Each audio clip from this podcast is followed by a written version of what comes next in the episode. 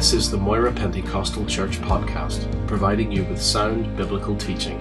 New content will be available every week throughout 2015. We hope that you will be encouraged, challenged, and blessed by this ministry.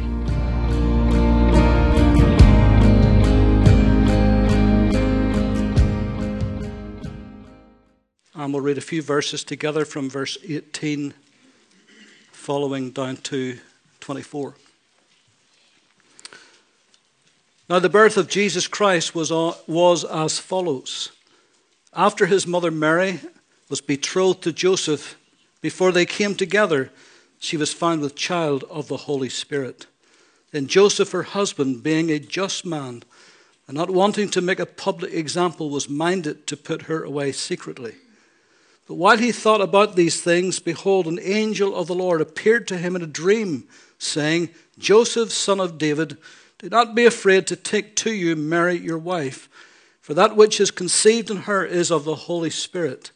And she will bring forth a son, and you shall call his name Jesus, for he will save his people from their sins. So all this was done that it might be fulfilled, which was spoken by the Lord through the prophet, saying, Behold, the virgin shall be with child, and bear a son, and they shall call his name Emmanuel, which is translated God with us. Then Joseph, being aroused from sleep, did as the angel of the Lord commanded him, and took to him his wife, and did not know her till she had brought forth her firstborn son, and he called his name Jesus. Think of all the people that's involved in the Advent story. I think that Joseph must be the most understated, the least appreciated, and the most poorly recognized for the major role that he played. Somehow this quiet, unassuming, godly, hard-working man is only thought of as a bit player in this drama that is the Nativity. Out of all the men in Israel, God could only choose one to be the husband of Mary, and therefore to be the legal guardian of his only begotten son. He would have to be Jesus' earthly protector. He'd have to be his fatherly and manly example, role model. He'd have to be a great husband. He would need to be a hard-working, honest, honorable man with integrity, a man that would be highly thought of within his community. He would need to be an industrious, laboring man. He would need to be all of those things, but above all, he would need to be godly. And he would need to be a man who loved God and was willing to be obedient no matter what the cost. And so God looked for such a man, and he found him in Joseph. Joseph was of the lineage of David. Far back, away in his ancient past, he would be of royal descent. He could trace his roots right back to Israel's greatest king. But over the centuries, David's lineage had fallen into hard times. And so that's why we find this man, Joseph, now he's just a humble carpenter, living in this backwater town, Nazareth in Galilee. A provincial town in the north, in Galilee, far from Jerusalem in the south. It seems an unlikely choice that God would use a humble carpenter to be the stepfather, as it were, of the King of Glory.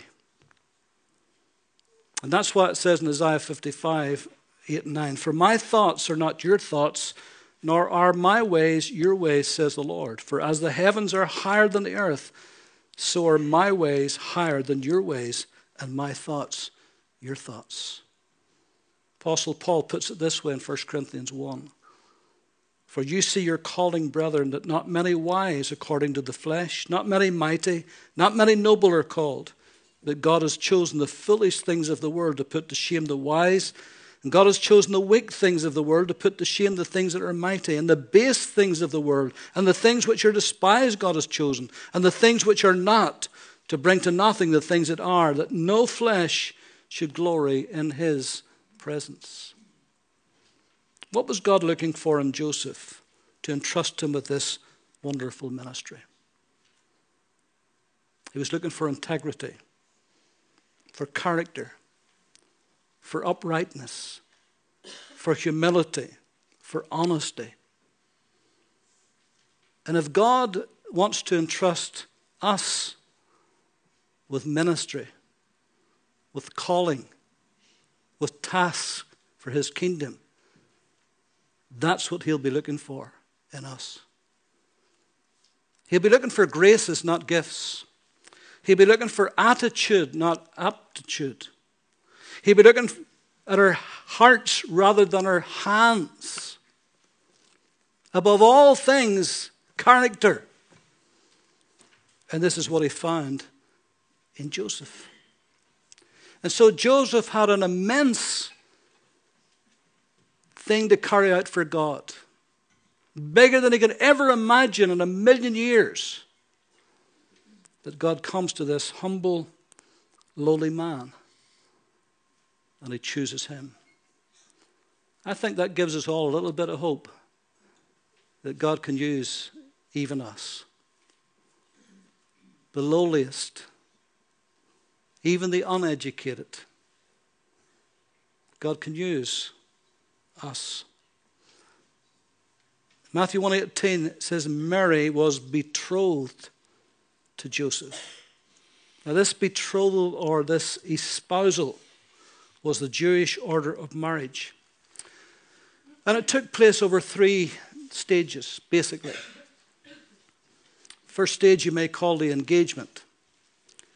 The marriages in those days were by and large arranged marriages. In fact, many times still in the Middle East there are, and even in India there are, arranged marriages.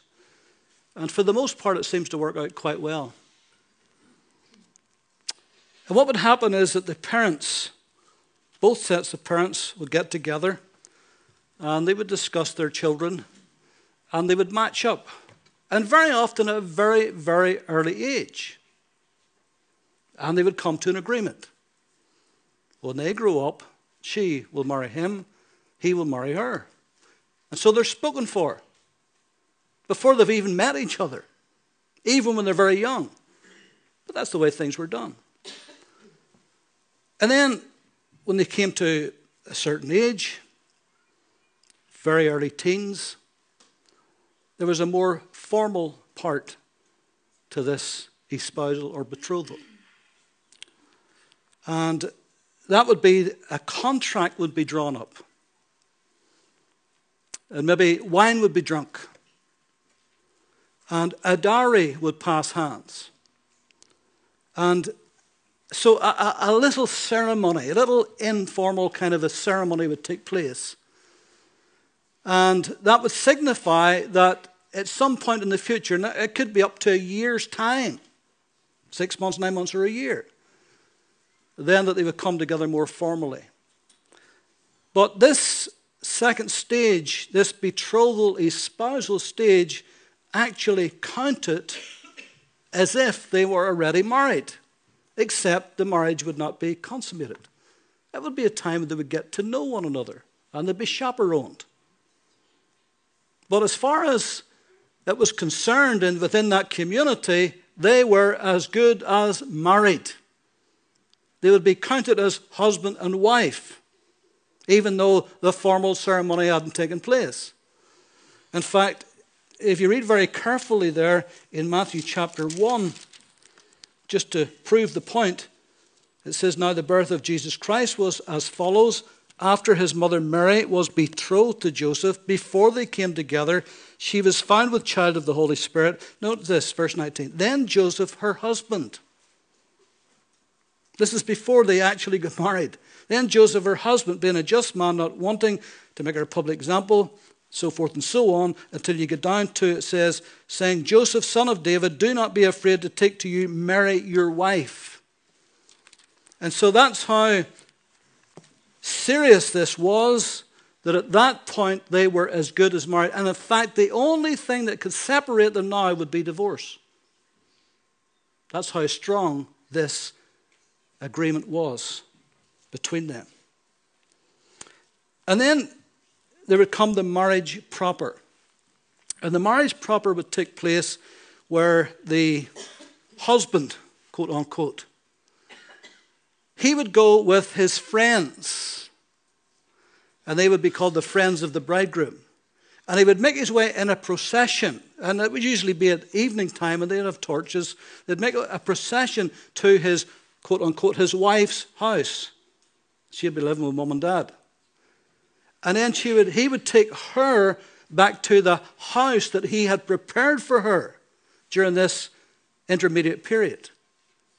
And then, and only then, would the marriage be consummated, and then they would be truly married. And so this was a procession, and it was a stage thing all along. Now, the story begins here whenever Mary and Joseph was at the second stage, the betrothal stage. And it's at that point when Mary drops the bombshell. It must have took a little bit of courage, and it must have took a little bit of time for her to pluck up the courage to actually go and say to Joseph, "Joseph, I am pregnant. I'm expecting a baby." What a shocker. And not only that, Joseph, but the angel Gabriel, no less, came to me and told me that I was going to have this baby, and he would be the Son of God, and I would still be a virgin. Now that's a bombshell, isn't it? How Joseph handles this will show us the measure of the man.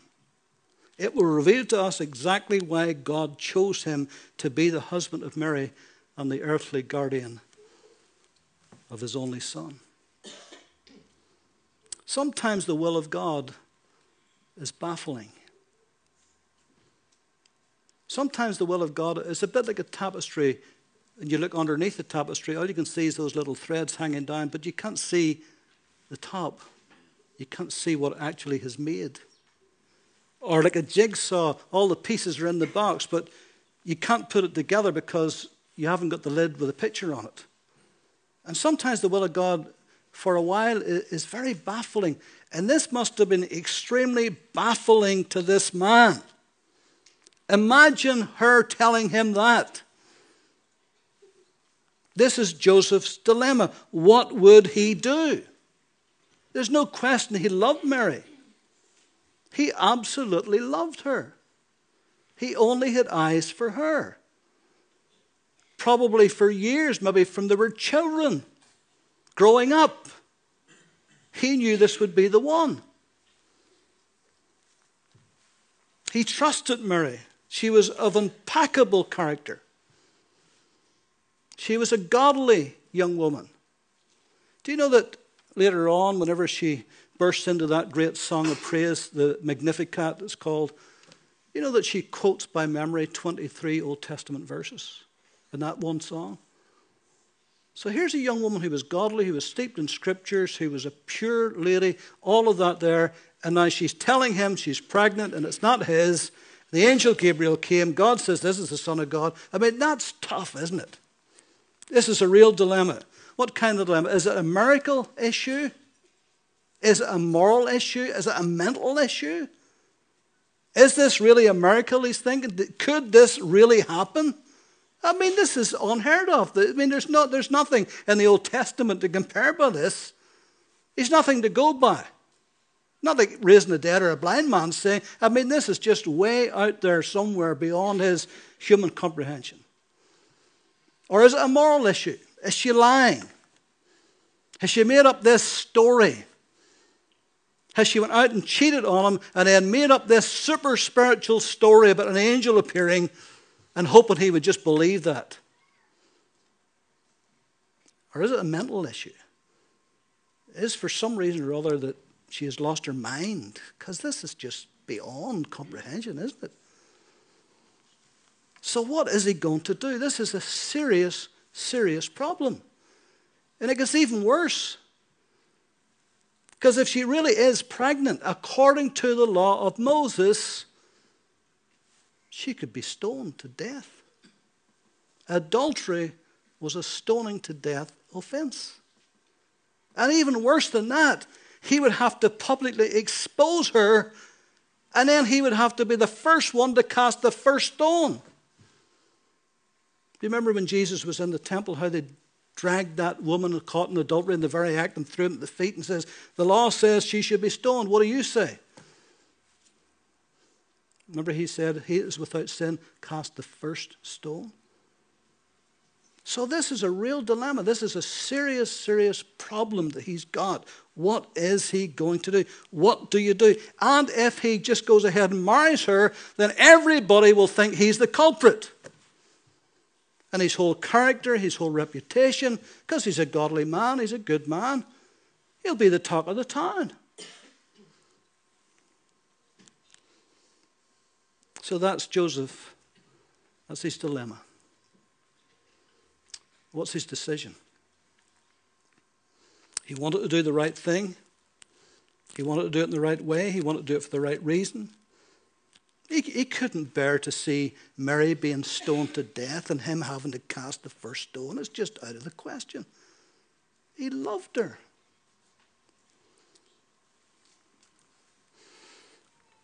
So what does he do? He can go to the Word of God. Deuteronomy 24. Write a bill of divorcement. Even though God hates divorce because of the hurt that it brings. But it was permissible. Even though God hated it. But he could have wrote a bill of divorcement. And in the end he thought, well, I love Mary, but I can't just believe her. I really cannot believe her. This story she's told me is just too far-fetched. But I don't want her stoned, so I'll just write this bill of divorcement and I'll just quietly put her away privately. I get on with my life, she can get on with her life. She'll not be stoned, I'll not be blamed. I think that's what I'll do. Now remember at this point, God hadn't spoken to Joseph up to this point. He's totally and completely in the dark. Wouldn't it have been easier? Wouldn't the simple solution have been in the first place if God had sent the angel to both of them at the same time? Wouldn't that have been easier? There'd be no misunderstanding. There'd be no confusion. There'd be no anxiety or worry, or wondering what to do. It would have been simple. He would have been there, she would have been there, the angel would have come, set them down, saying, now listen, folks, here's the deal. This is what's going to happen. Just want you to know up front, there'll be no surprises. Joseph, you'll understand perfectly, because I'm telling you, I'm an angel, you'll see me. That would have been the simple thing. But God didn't do that. God deliberately chose to keep him in the dark for a while, to test him, to see what he would do. And that's why I say sometimes the will of God for a time is baffling to us. Sometimes it doesn't make much sense. And in those times, you can almost be certain God is testing you to see what's going to come out, see what you're made of. Will you believe? Will you trust? Or will you become angry at God and bitter and cynical and hard-hearted? God wanted to test his spirituality. His ability to do the right thing was right on the line here. So Joseph made his decision. And then in verse 20, Joseph's dream. The angel came to him in a dream. Must have been hard for him to sleep, you know. He had a lot in his mind. Whenever you're going through stuff in life, it's hard to sleep, isn't it? But you probably toss and turn for night after night after night till you're just exhausted. And then you just flake out. You're just so tired. And I got the feeling that that was Joseph. He just got into bed one night and he was just exhausted. And when he had fully fallen asleep, suddenly he had this dream. And the angel appeared and told him exactly what to do. Don't be afraid to take unto you Mary, your wife. Everything is all right. This is of the Holy Ghost. She's going to have this baby. You will call his name Jesus. He'll save his people from their sins. This is all the will of God for you, Joseph. God has spoken. That would sustain him. That would sustain him from all the gossipy tongues that would happen. And they did happen. That would sustain him with all the misunderstanding and all the unbelief that was going to happen, and it all happened. That would sustain him through all the times, even when there was more children came along and Jesus had siblings and none of them believed this. This would sustain Joseph. God has spoken, and he could live with it because God had spoken. The truth was that Joseph would have to live the rest of his life with this hanging over his head, this business of Mary getting pregnant before they got married. This would always hang over him.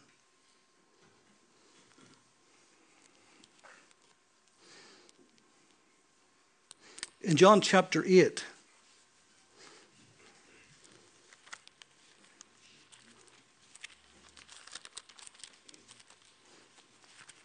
in John chapter 8,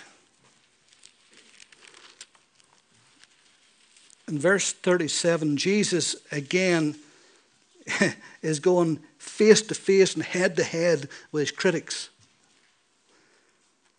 In verse 37, I know that you're Abraham's descendants, but you seek to kill me, because my word has no place in you.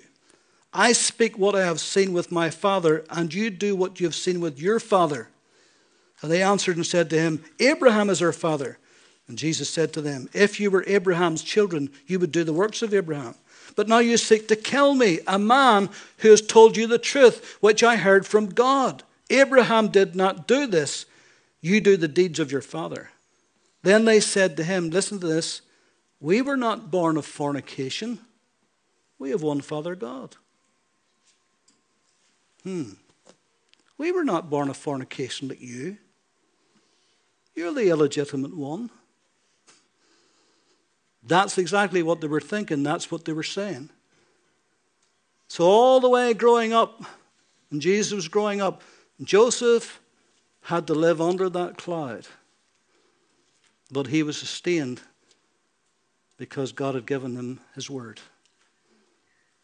He'd come to him in a dream and explained everything. So no matter what people would say or think, he knew the truth. So through Mary, a child was born, a son was given. This son would be the Savior of the world. And Joseph had the privilege of raising him up. And what a privilege that must have been. Seeing the child grow up and then training him in the art of carpentry. Johnny Brady, that's a noble art. When you do the same work that Jesus did on earth, can't go wrong. Sure you can't. And so the boy Jesus grew up in the carpenter's shop, and Joseph every day would teach him all his skills, would teach him honor, integrity, honesty, doing a good job.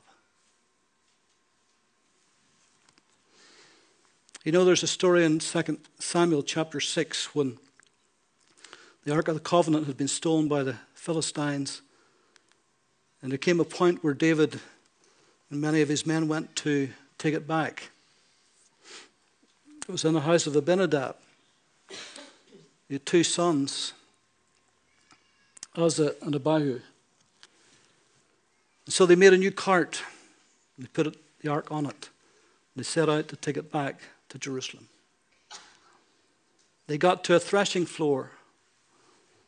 When they got there, the ark began to wobble. And Uzzah put up his hand and touched the ark to stop it. And God was angry. Because that's the equivalent of touching his anointing. Touching his presence in an irreverent way, it says. And God was angry and smote him dead on the spot. And David was frightened. He was scared stiff. What are we going to do? How are we going to get this ark back to Jerusalem? Of course, if he had read the scriptures before that, he never would have done it that way, because the ark was to be carried on the shoulders of 4 men with 2 staves. So they decided, there's a man called Obed-Edom, the Gittite, who lived nearby, and he says, well, we'll put this in the house of Obed-Edom until we figure out what we're going to do. And it was in his house for 3 months. And the Bible says that during that time that God blessed Obed-Edom and all his house. 3 months it was there in his house, representing the presence of God. And God blessed that dear man and all his family until David came back and they took the ark back the right way this time. If God blessed Obed-Edom for having that wooden ark in his house, how much more did he bless Joseph for having his only son for 30 years in his house? You can be sure he was a blessed man indeed.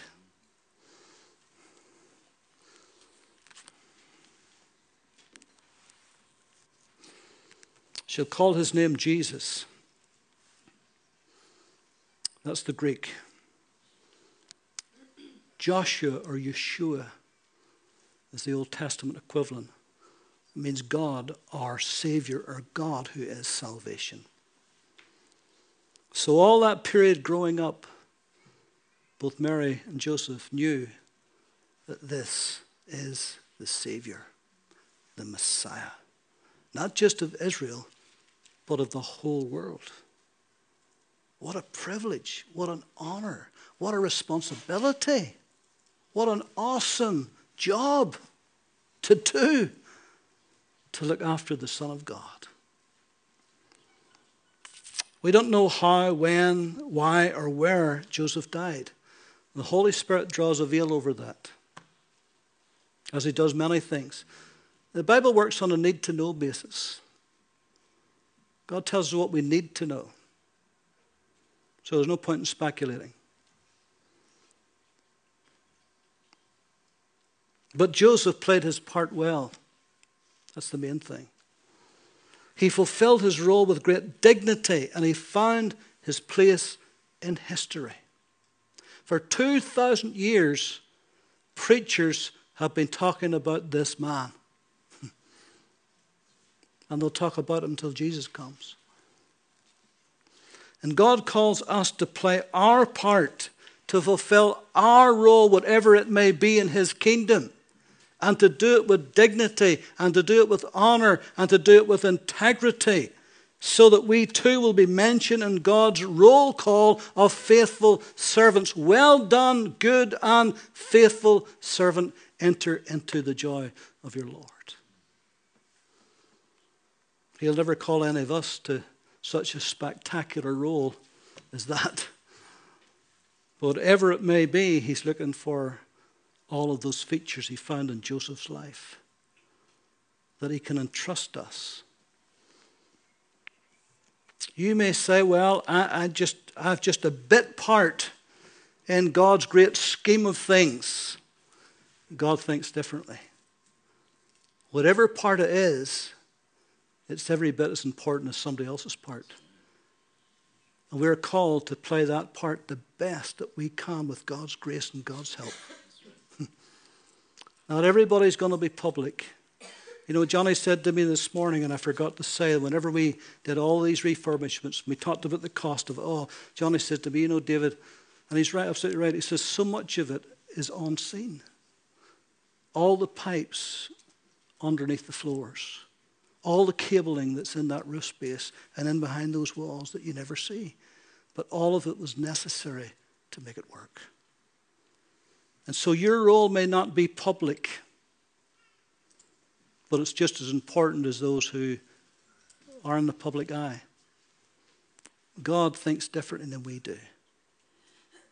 So whatever it is, however small a part you've got to play, play it with the best of your ability so that you'll be one of God's faithful ones. That's all he asks you to be faithful to him and to his calling and his role and his task in your life.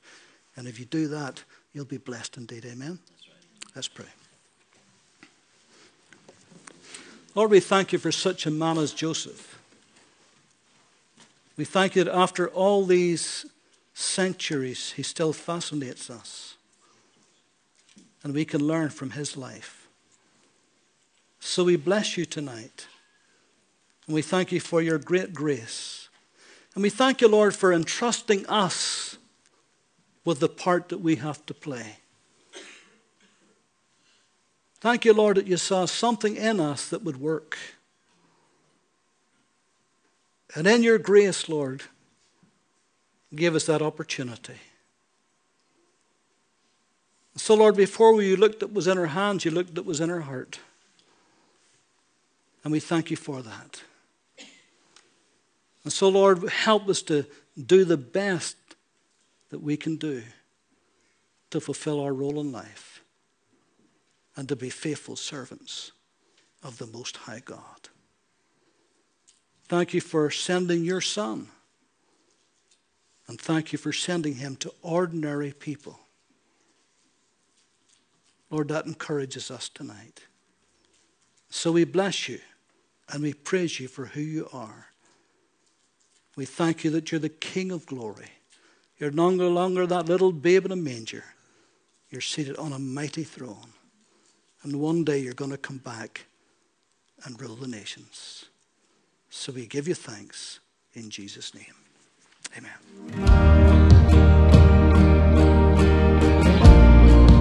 Thank you for listening to this podcast. You can also watch the Sermon of the Month video at youtube.com/Moira Pentecostal, or even download the sermon video through our iTunes video podcast. For more information, visit us at www.mpc.org.uk.